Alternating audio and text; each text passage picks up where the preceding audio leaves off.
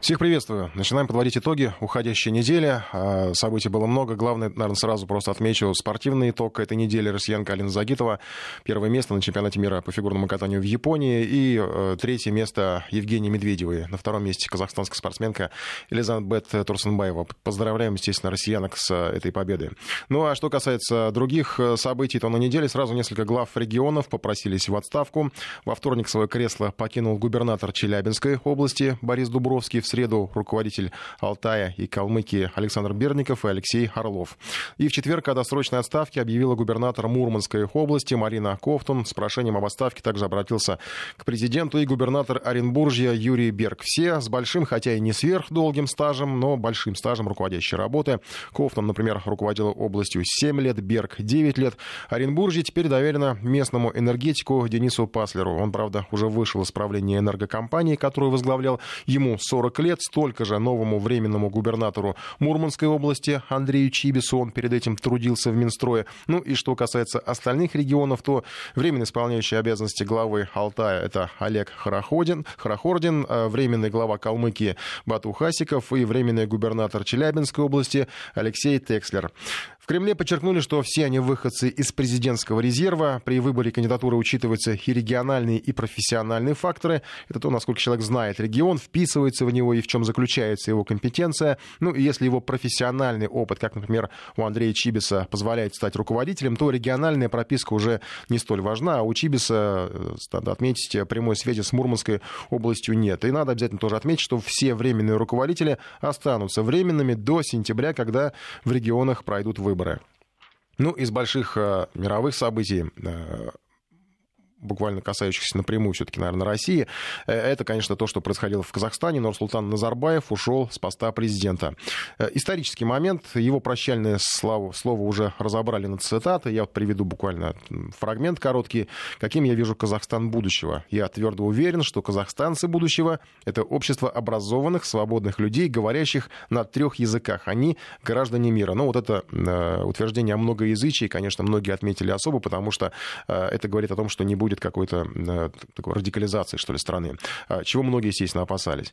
Э, опасаются, ну, не беспочвенно, потому что есть примеры на постсоветском пространстве. Преемник Нурсултана Назарбаева на президентском посту Касым Жамарт Такаев. Выпускник э, МГИМО, карьерный дипломат, он еще от советской школы, министр иностранных дел Казахстана, то есть в России его хорошо знают, прекрасно он известен. Старшая дочь Назарбаева стала председателем Сената. Ну и сам экс-президент, он далеко не уходит, сохраняет за собой собой должность председателя Совета Безопасности страны, главы партии Нуратан и члена Конституционного Совета. И несмотря на более чем мягкую смену власти, что, э, опять же, снова отмечу, не редкость, э, что редкость в последние годы для многих государств, особенно постсоветского пространства, важность этого момента упускать нельзя. Уходит большая эпоха. Назарбаев, безусловно, мощный руководитель, при этом не оторванный от людей. Его готовность выходить к народу всегда ценилась избирателями. Это он демонстрировал еще до того, как стал президентом. О выступлении Нурсултана Назарбаева в 89 году тому пример перед народом вышел. Повсюду были в то время протесты. Очень сложное время. Митинги, недовольство партийными руководителями. Назарбаев выходит на площадь. Я Назарбаев, первый секретарь ЦК партии Казахстана. Переговорил я перед отъездом со всеми областями, со всеми руководителями. Я думаю, мы сливочным маслом вам поможем, чтобы не было очередей никаких талонов. Это вот один момент.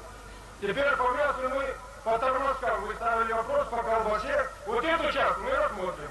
Вот эту часть рассмотрим. И ваши вопросы справедливые, если вы внимательно читали, слушали мое выступление на первом съезде народных депутатов, и мое мнение по всем этим вопросам, вы знаете, что большинство из них справедливое, я их лично поддерживаю. Ну, такая подборка, короткое э, выступление того времени. Конечно, кому-то покажется вообще странным, там речь про масло, про еду. Но вот такое время было сложное. Может быть, кто-то даже и не знает его. Э, и, конечно, качество, ну, такого уж архив, качество записи. А Назарбаев занимал свой пост с апреля 90-го года, то есть вот после этой записи, уже там менее чем через год он э, стал президентом, был избран Верховным Советом Казахской ССР. В декабре 91-го состоялись всенародные выборы с единственной фамилией в бюллетене. Он набрал 98,7% голосов. Но на последующих выборах его поддержка была чуть меньше, но все равно очень внушительной. Это порядка 90%. И, конечно, его след в истории Казахстана настолько масштабен, что вполне объяснимо предложение, которое было озвучено буквально сразу после того, как э, Назарбаев объявил о своем уходе, переименовать столицу Астану в город Нур-Султан по имени президента. И парламент уже поддержал это предложение, которое озвучил новый руководитель страны Такаев. Теперь к событиям на Украине. Там, естественно, э, это, это государство буквально каждый, э, каждую неделю становится, дают информационные поводы войти в итоге недели. Полиция взяла под охрану 9 кандидатов в президенты Украины. Кого именно решили защищать в особом порядке и от кого не уточняется. Хотя, судя по некоторым цитатам, охрана многим понадобится как раз не до или, ну, не только до выборов, а, но и после выборов. Например, Юлия Тимошенко заявила, что не планирует бежать из страны, если проиграет. Но вот сам факт такой постановки вопроса позволяет предположить, что речь все-таки идет об угрозах в адрес будущих проигравших. А проигравшие-то будут, их там несколько десятков. Но, что не менее интересно, Украина оказалась представлена в прессе, опять же, все это в сопровождении на фоне э, предстоящих выборов, э, представлена едва ли не ключевым игроком в деле о вмешательстве уже в американские выборы. Якобы Киев активно лоббировал победу Хиллари Клинтон, потом политики, э, когда Клинтон проиграла, раскаялись, поняли, что поставили не на того, надо было ставить на Трампа, но было уже поздно поздно. Сейчас мы все это обсудим с нашим САПКОРом э, в Киеве Владимиром, Сине... Владимиром Синельником. Владимир, добрый... Э, Владимир, добрый вечер. Добрый день. Да, еще день у нас. Владимир, ну вот... В э, Киеве, по... тем более. Да, да, да, конечно. Часа. По поводу вот этих американских историй, что известно, я так понимаю, все это на фоне вот этих историй Луценко о том, что ему предоставили какой-то список с неприкасаемыми. Э, да, дело в том, что эта история выглядит э, просто как э, эмоциональная истерика Луценко, который понял, что американцы слили Порошенко, а вместе с Порошенко и Луценко, потому что он настолько тесно с ним связан. Кстати, он его кум, что в случае ухода Порошенко его, он потеряет свою должность. Это в лучшем случае, а в худшем против него будет возбуждено огромное количество уголовных дел. Это истерическое заявление свидетельствует о том, что просто сейчас в ближайшем окружении Порошенко паника. Все прекрасно понимают, что их слили, и вполне возможно именно потому, что 4 года назад они поддерживали Хиллари Клинтон. Когда пришли выборы на Украине, американцы сделали ставку на других. Э, как известно, их э, э, креатурами являются и Тимошенко, и Зеленский.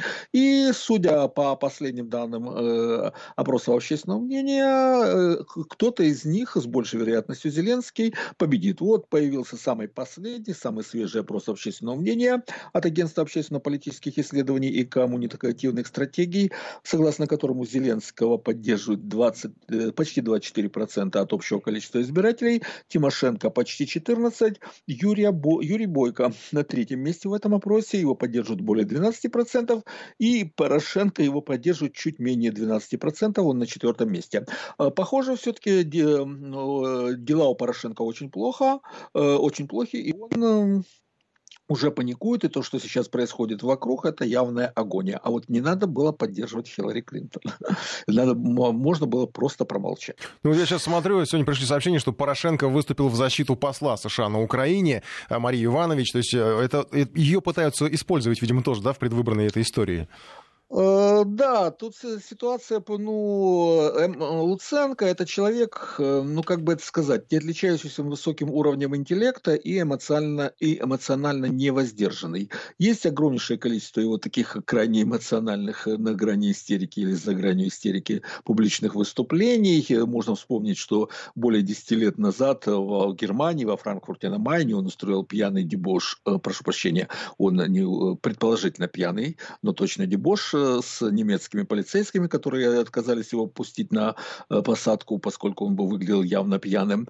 А, и тогда это, мы тогда об этом очень много говорили, об скандалах, драках, оскорблениях в адрес полицейских немецких, и он прикрывался тогда дипломатическим паспортом, будучи министром внутренних дел. То есть это человек абсолютно невоздержанный. Это абсолютно истеричное заявление, но кто такой Луценко и кто такой посол Соединенных Штатов? Это же несопоставимо. Это моська, которая тявкает на слона. Естественно, его садили. Каким бы не было отношения американцев к э, Порошенко и к Луценко, они должны просто всегда проявлять благодарность и смотреть верными преданными глазами, стоя на задних лапках. Что касается других кандидатов, а они чем отметились на этой неделе, там как бы, ну вот помимо того, что Тимошенко заявила еще, хотя ты об этом тоже хотел спросить, она вот заявила, что не будет бежать из страны, а что она когда-то собиралась бежать? Э, ну, намерения, наверное, были, когда против нее было огромное количество уголовных дел. Но дело в том, что тут интересно другое. Тимошенко допускает, что она не будет президентом. То есть психологически она смирилась с тем, что она проиграет эти выборы. Это очень показательно. А вот это заявление рассчитано на продолжение политической карьеры, потому что осенью на Украине выборы в Верховную Раду, и Тимошенко, очевидно, будет во главе своей партии опять баллотироваться в надежде продолжить свою карьеру э, уже в качестве кого-то из парламентских лидеров. Я напомню, что еще год, даже более назад, Тимошенко заявил о том, что Украину необходимо превратить в парламентскую республику, то есть президента либо вообще не будет, либо он будет абсолютно номинальный, как, например, в Германии или в Италии. А, и что интересно, что э, Юрий Бойко заявил о том, что он, э, вернее, не э, заявил о том, что он готов создать парламентскую коалицию с Юлией Тимошенко в Верховной Раде, а еще один из лидеров, однопартиец Юрия Бойко, Вадим Рабинович, он заявил о том, что действительно нужно упразднить пост президента и превратить Украину в парламентскую республику. Правда, Рабинович заявил, что это нужно сделать до выборов, но это То есть выборы, в принципе, вообще не нужны тогда будут? Да, тогда выборы просто будут не нужны. И смысл такой, если мы не президенты, то зачем нам вообще пост президента будем править через Верховную Раду? Владимир, а из всех кандидатов, которые есть, просто чтобы понять, как бы, что они себе представляют. Понятно, что все время на слуху это Тимошенко, Порошенко, Зеленский, да, это вот как бы три основных, да. я так понимаю, фаворита. Э, ну, хотя бы даже если из, из э, вот них выбирать там или из каких-то ближайших там преследователей, если можно так назвать, хотя я понимаю, что отрывы там все равно большие. Кто-то из них, у кого из них все-таки ну, наиболее какая-то, ну, скажем так, сдержанная, что ли, позиция по отношению к России? Ни у кого. Э, следующее, которое идет за этой четверкой, это Анатолий Гриценко, который при Ющенко был министром обороны и военное образование он завершал в Соединенных Штатах. То есть ясно, кто он, что он, за кого он.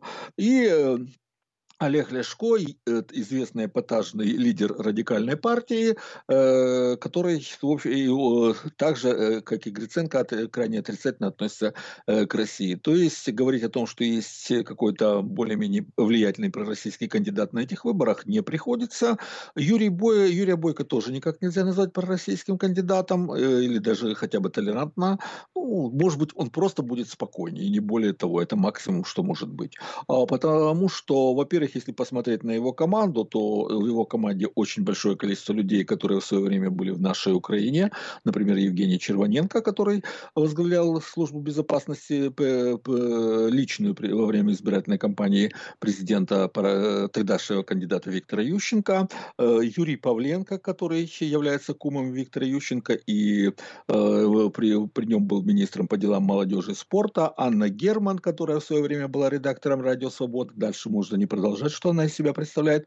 То есть э, очень большое количество важных постов в окружении Бойко занимают люди, которые связаны с нашей Украиной. Э, это когда-то была партия Виктора Ющенко, о которой сейчас все забыли. И Э, это говорит о том, что там нет никакой четко выраженной, более-менее толерантной пророссийской ориентации. А еще вопрос, а кто-то из кандидатов, их там все-таки много, сколько там, сейчас я даже сбился со счета, сколько их я специально посмотрю 39. сейчас. 39. да. Кто-то из них, обычно, когда идут выборы, ну, в нормальной стране, а, есть даже какие-то появляются прогнозы там, после выборов понятно, что победитель будет только один, кто-то, ну, из там, из тех, кто заручится надежной, хорошей поддержкой электората, может рассчитывать, там, не знаю, там, на место в правительстве или там, на место в Государственной Думе. У кого-то из этих 39 человек есть понимание на жизнь после выборов? Ну, допустим, даже если... Или э, только у Тимошенко то, что она не убежит из страны? Нет, ну есть у нас школа. Школа, как лидер радикальной партии, работает тоже на будущие выборы. Сейчас главное показать хороший результат для того, чтобы это потом а, вылилось в рейтинг на парламентских выборах осенью. А точно такую же политику сейчас ведет партия самопомощи, э, которая сейчас имеет самопомощь по украинском варианте, которая сейчас имеет парламентскую фракцию, лидер этой партии э, мэр Львова Андрей Садовый, они тоже работают на будущие выборы. Э, э, если говорить о других кандидатах, то на Украине почему так много кандидатов? Потому что это технические кандидаты, это связано со, с чисто украинской спецификой. А, дело в том, что каждый кандидат, как формируются местные, окружные и местные избирательные комиссии. Каждый депутат направляет в комиссию своего представителя. А эти комиссии принимают решение о результатах голосования. То есть э, какой-то ведущий кандидат, которому нужно э, влияние в этих избирательных комиссиях, просто грубо покупает технических кандидатов, проплачивает им этот взнос 2,5 миллиона гривен для регистрации в качестве э, кандидатов в президенты и получает в распоряжение подконтрольных ему членов избирательных комиссий. Просто формируется большинство в избирательной комиссии, и они голосуют за принятие нужного решения. Именно так, это один, кстати, из вариантов возможной фальсификации выборов, и, а технические кандидаты, ну, они получили свои деньги, ничего более. Им что-то там за это заплатили, и никаких дальнейших политических планов практически ни у кого из них нет.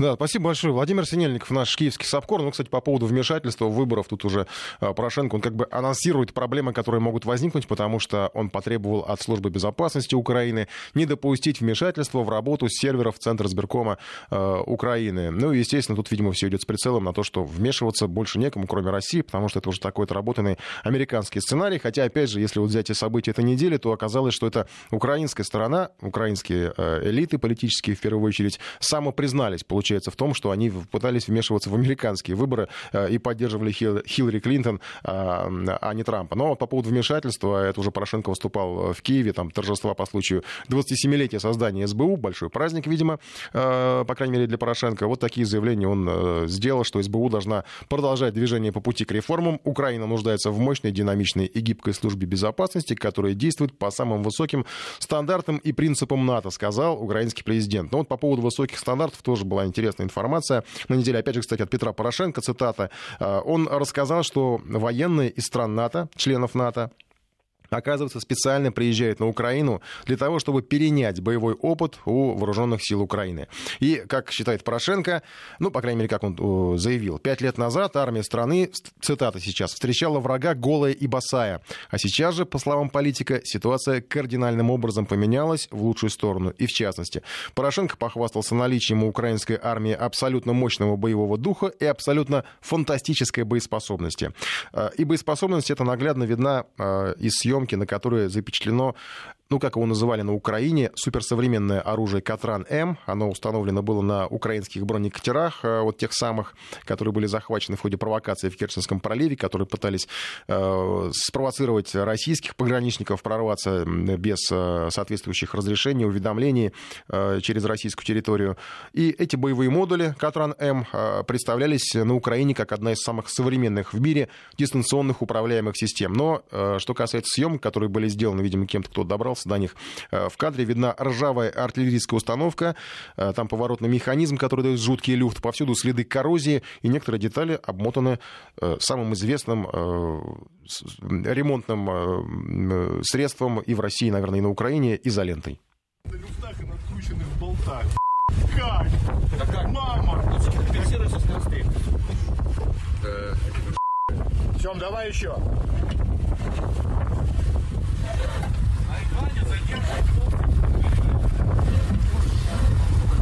Вот пытаются а ее... покрути. Вот вы слышите это скрежет, а писк — это э, непередаваемые эмоции тех, кто снимает это видео и поражается качеству и э, технологичности этого суперсовременного оружия, которое, э, с которым украинские моряки шли на прорыв в Керченский пролив. Фото, видео разделили уже на фотографии, были отдельно фотографии сделаны. Оружие, которое установлено на вот этом катере, ну, на одном из катеров, там точно недостоверно неизвестно, на каком именно, это 30 миллиметровое орудие, испаренный пулемет.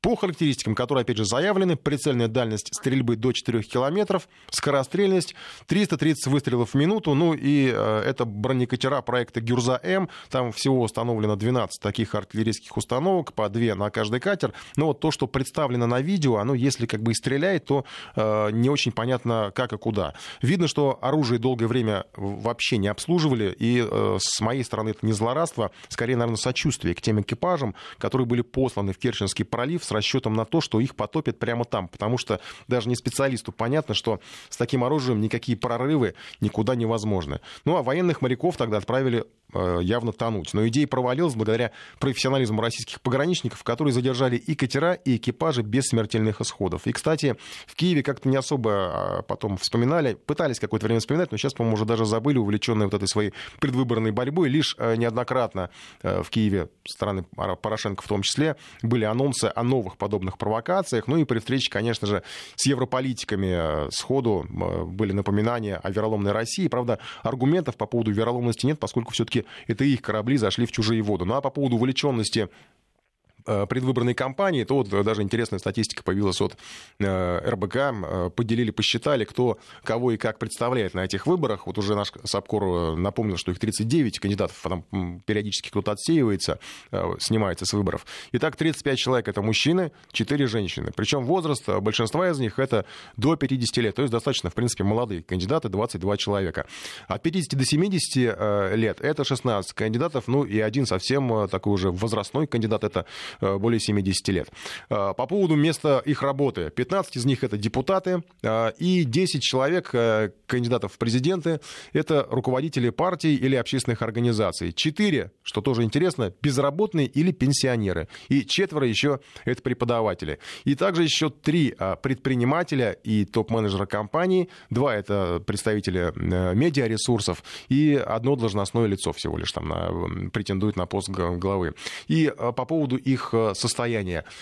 16 человек это менее 100 тысяч долларов. Ну, естественно, не равняться э, им с, с Порошенко уж совершенно точно. От 100 тысяч до 1 миллиона долларов это 13 человек, и 10 человек это долларовые миллионеры. То есть, в принципе, э, в руководство Украины стремятся, ну, по крайней мере, достаточно небедные люди. 10 из них находятся в санкционном списке под российскими санкциями, и 29 э, ничем и никак не обременены. И, и по поводу их тезисов, которые они пропагандируют, то, конечно же, это по поводу юго-востока Украины, возвращение вплоть до агрессивного вмешательства, вступление в НАТО и ЕС, там, ЕС там Зеленский активно, по-моему, продвигает. Ну, в общем, будем следить за тем, что происходит, поскольку наступает практически последняя неделя перед выборами, когда, в общем, наступит развязка. Возможно, наступит. Продолжаем программу. Ну и прямо сейчас еще об одной теме недели. Это нарушение в сфере э, жилищно-коммунального хозяйства, в частности, со стороны управляющей компании. Тема не впервые появляется в нашей программе, не только в этой программе, вообще в эфире Вести ФМ. Эм.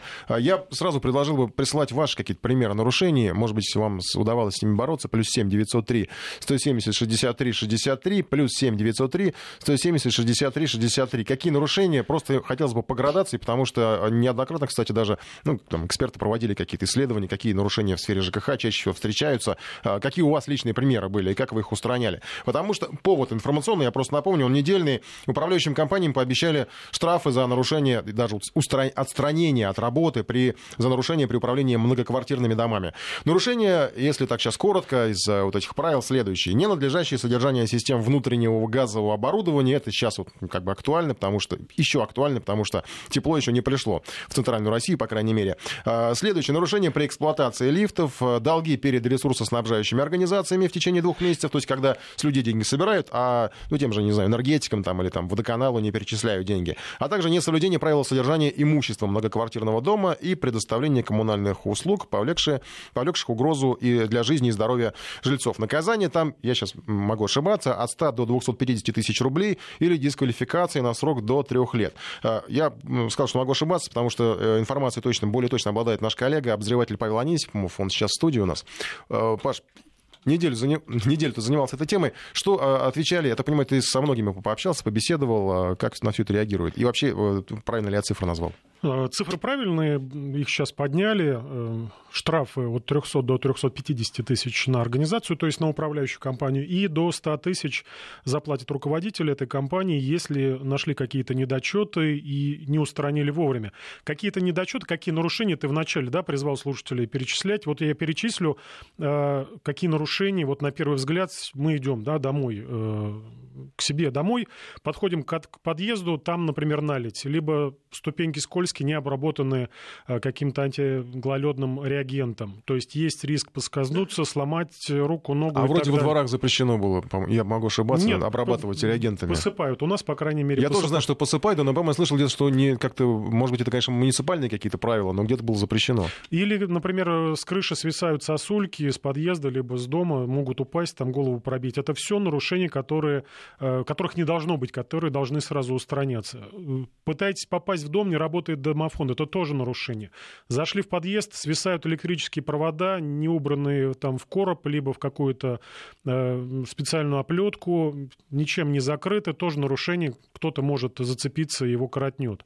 Вызвали лифт, он или вообще не работает, или едет с рывками, или остановился не вровень с полом, это тоже нарушение. Кстати, для себя узнал, что э, по нормативу вот эта ступенька между кабиной лифта и лестничной площадкой, она должна быть не больше полсантиметра, то есть совсем незначительно. Иногда едешь в лифте и буквально об этот спотыкаешься. спотыкаешься. Да. Дальше окна, входная дверь э, с зазорами, то есть не поддерживается так называемый тепловой контур, попросту батарея, которая в подъезде, она обогревает улицу. Это тоже нарушение. Недавно появились, вот, кстати, вместе с новыми повышенными штрафами, э, появилось новое требование, у каждой управляющей компании должна быть своя аварийно-диспетчерская служба, причем диспетчер должен ответить э, в течение пяти минут на звонок телефонный. То есть это какая-то вот женщина, которая сидит и которой ты пытаешься Может быть, и решить мужчина, вопрос там, с водой. Ну, как правило, да. Диспетчер назовем Диспетчер, так. Да. А, если не ответила в течение пяти минут, либо не перезвонила нарушение.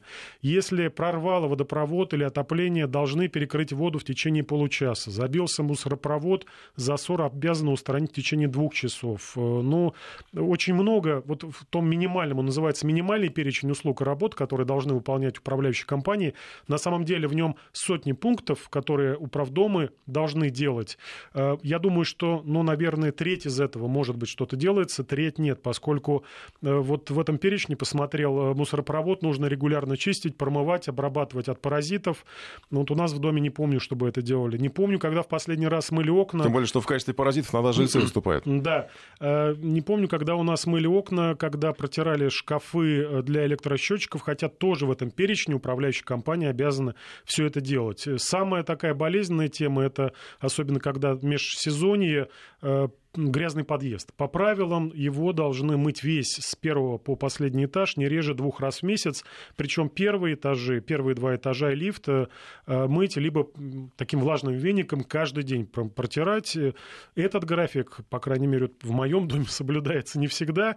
Э, почему не соблюдается? Потому что управдомы знают, что за это сразу не оштрафуют. Штраф на управляющего... должен прийти кто-то проверить, я так понимаю, правильно? То есть это же не просто ты там позвонил, сказал, это надо как зафиксировать, э, мыли, не мыли, не поймешь. Не просто зафиксировать, надо сначала пожаловаться в саму управляющую компанию. Причем пожаловаться именно письменно, подчеркну, письменно, а не вы можете ходить э, в жилконтору как на работу каждый день и просить, ну помойте, пожалуйста. Ну, Потом понятие уберите. помыли, не помыли, но субъективное, да. в принципе. Для кого-то Жилконтора там... скажет, да, мы вот протерли. А вы сами тут насвинячили. Сами насвинячили, да. Но дело не в этом. Вас могут кормить завтраками, при том ничего не делать, потому что на словах они ничего не обещают. Если вы оставили письменную жалобу, э, причем на копии должна быть подпись э, ответственного сотрудника, что он эту жалобу принял. Для чего нужна эта бумага? Для того, чтобы, если ничего не делает, управдом не реагирует, э, жаловаться в жилинспекцию. По своему опыту знаю, что проблемы решаются практически сразу, когда приходят жилинспекторы с внеплановой проверкой, такие с суровыми лицами. То как, есть, поряд... приходили? Приходили, да, по, по, по нескольким позициям. И крыша потекала, тоже мне год обещали, что мы сделаем, сделаем. Все равно я с тазиками жил год.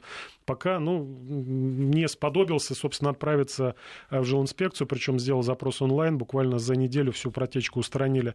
Э, были холодные батареи, я их даже специально купил такой пирометр, э, пистолетик, который меряет температуру. На улице было минус 18-20, температура батареи была, самих батарей 23 градуса.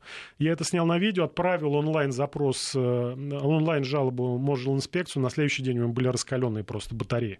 То есть нужно все это фиксировать, жаловаться и вот именно в, гос, в город-жилинспекцию. Почему? Потому что только горжилинспекция имеет право оштрафовать управляющую компанию за, за бездействие. Вот еще раз напомню цифры. Это до 350 тысяч за, за нарушение на организацию, до 100 тысяч заплатит руководитель. Кроме того, управляющая компания обязана пересчитать кварплату. Если, например, у вас температура горячей воды ниже 60 градусов, что положено по нормативу, вы замерили, вызвали жилинспекцию, они тоже замерили, слили воду, например, 50 градусов.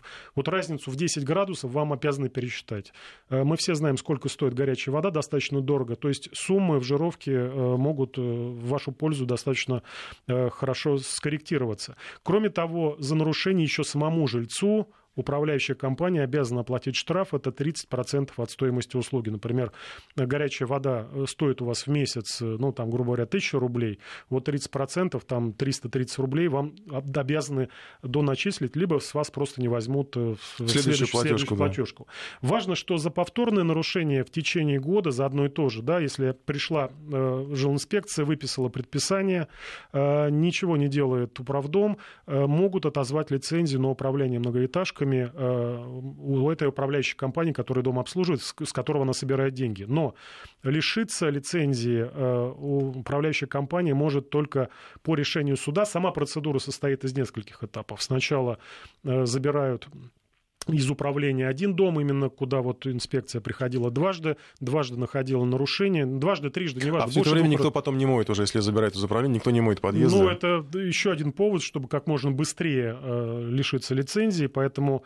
Ну, а, и они продолжают обслуживать? Они продолжают обслуживать, да, а пока не найдут э, новую управляющую компанию, либо общее собрание жильцов не одобрит, кого, вы, кого им предложили, естественно, компанию с лицензией, либо сами не найдут э, более-менее надежного такого управдома, который будет за все отвечать.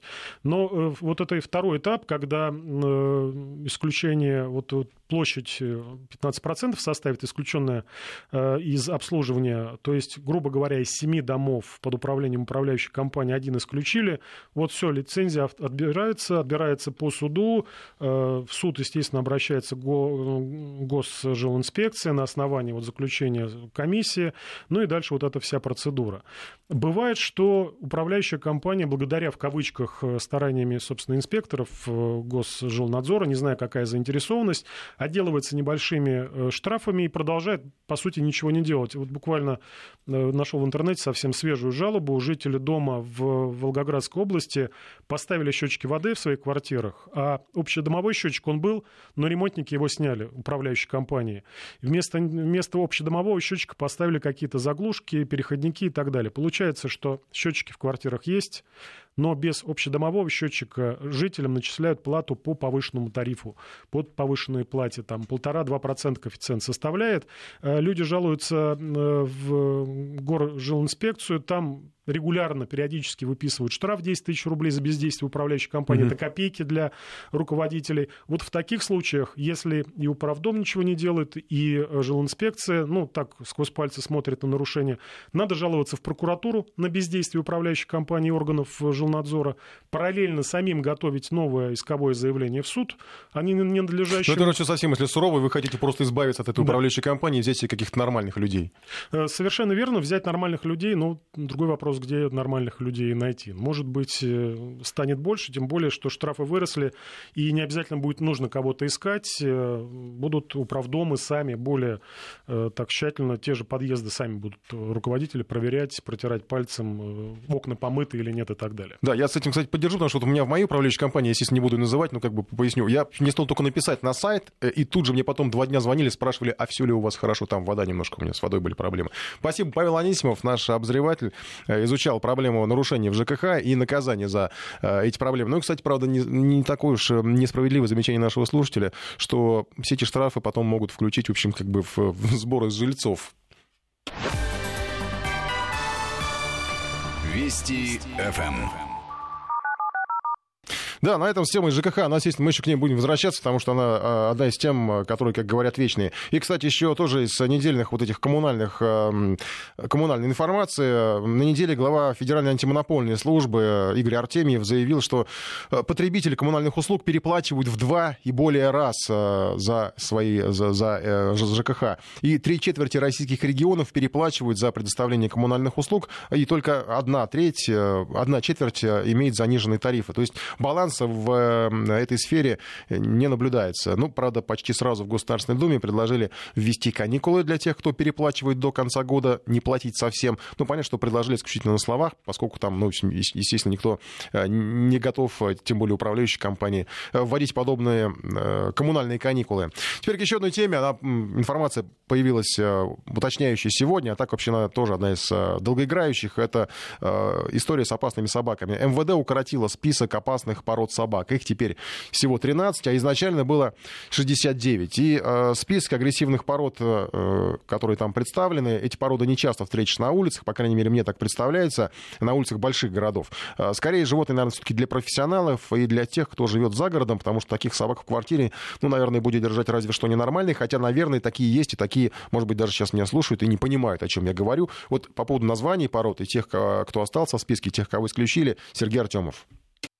Потенциально опасные собаки. Такой термин появился в недавно принятом законе об ответственном обращении с животными. С оговоркой, что список таких собак утверждается отдельно. Кому из мохнатых четвероногих суждено было получить грозный ярлык, с начала года обсуждали МВД и Кинологическая Федерация России. Изначально таких пород отобрали 69, а также отдельно прописали гибридов и метисов. Среди них большинство хорошо известны многим как по названию, так и по внешнему виду. Например, неаполитанские мастифы, питбультерьеры, кавказские немецкие овчарки, доберманы, московские сторожевые и ротвейлеры. Отсев лишних продолжался несколько несколько недель. Вчерашний итоговый вариант содержит 13 позиций. Это бендог, американский бендог, питбульмастив, амбульдог, булликута, бразильский бульдог, гульдонг, северокавказская собака, волкособачий гибриды, акбаш, бульдог алапахский чистокровный, волкособ, гибрид волка, метисы и помеси вышеуказанных пород. Столь резкое в пять раз сокращение списка пояснил нам судья Международной Российской кинологической федерации Евгений Купляускас. Ссылка на то, что в перечень включены породы собак, которые обладают генетическими качествами, средствами агрессии или силы, с нашей точки зрения, не находит научного обоснования или подтверждения статистическими данными. Кроме того, в этот список занесены породы, которые или не существуют, или, например, взять бельгийского мастифа, он вымер после Второй мировой войны, и на сегодняшний день это не существующая порода. Таким образом, наша организация предложила ограничиться 12 породами и 13 пунктом указать указать метисов этих пород, которые указаны с 1 по 12 пункт. Основное требование закона для владельцев собаки с перечня – выгул их в общественных местах можно проводить только на поводке и в наморднике. Без них собака может находиться только в квартире или на огороженной загородной территории. При этом на ограждении должны быть четко видимы предупреждающие знаки, что внутри находится подобное животное. Но в начале года, когда эта тема только возникла, у кинологов, вероятно, могли зародиться опасения, что в дальнейшем владение такими породами может быть ограничено. Допустим, в виде обязательных справок от психиатра для тех, кто хочет обзавестись псом из списка. И это вызывало беспокойство среди селекционеров. Вот что заявлял тогда член рабочей группы Российской кинологической федерации Евгений Цегельницкий. Любая собака это пластилин. Что в нее хозяин вложит, то из нее и будет. Более того, у всех заводских пород в стандартах недопустимо является проявление агрессии. Вы понимаете, все эти собаки, они для того, чтобы получить племенную оценку, проходят выставку. На выставке, когда их находится несколько штук взрослых собак одного пола в тесном пространстве ринга, посторонние Посторонние люди их ощупывают. Ну о какой опасности пород можно говорить? Но поскольку прописан этот список, то ну давайте хотя бы тогда сделаем так, чтобы туда не попали те породы, которые получают племенную оценку на массовых мероприятиях. Потому что это говорит о том, что большая часть собак, которые идут в разведение, абсолютно адекватны. И теперь же в перечне оказались практически только те породы собак, которые мало известны в России. Разведение их трудно назвать массовым, комментирует Евгений Купляускас. Породы, вот те, которые раньше были указаны, там были и восточноевропейские овчарки, и русские черные терьеры. Это породы, которые созданы были в России. Это наша гордость, и мы продолжаем над ними работать, совершенствовать их качество. В каждой породе, подчеркиваю, в каждой ведется селекция по исключению из разведения собак, если они проявляют агрессию к человеку. Документ дальше отправляется в правительство для утверждения, но правки в нем все же могут произойти. Так, под номером 9 в перечне значатся волкособачьи собачьи гибриды, а под номером 12 отдельно прописан волкосоп, гибрид волка. Это спорные пункты, полагает Евгений Купляускас. Здесь тонкая очень грань между этими понятиями. Если мы говорим о волко-собачьем гибриде, речь идет о том, что подлежат контролю особи, которые получены путем скрещивания волка и собаки. А волкосоп, скажем так, некоторых метисов так называют, да. Дело в том, что мы же настаивали на том, чтобы именно метисами называть, а не гибридами.